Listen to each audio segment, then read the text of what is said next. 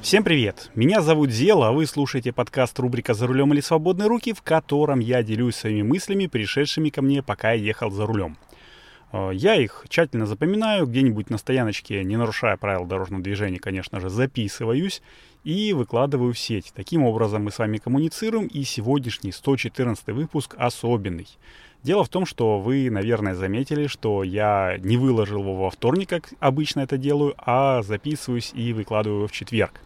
Сегодня 1 сентября, и вот таким вот нехитрым способом я, с одной стороны, сделал себе выходной, э, ну, точнее, небольшой отпуск, а с другой стороны, мы отметили День знаний, отмечаем сегодня, и вчера проводили, ну, в общем, проводили лето. У нас в Санкт-Петербурге, как всегда, прекрасная питерская погода, третий день льет дождь, практически не переставая, и э, температура плюс 8 градусов заставляет одевать не только кофту на футболку, но и местами куртку.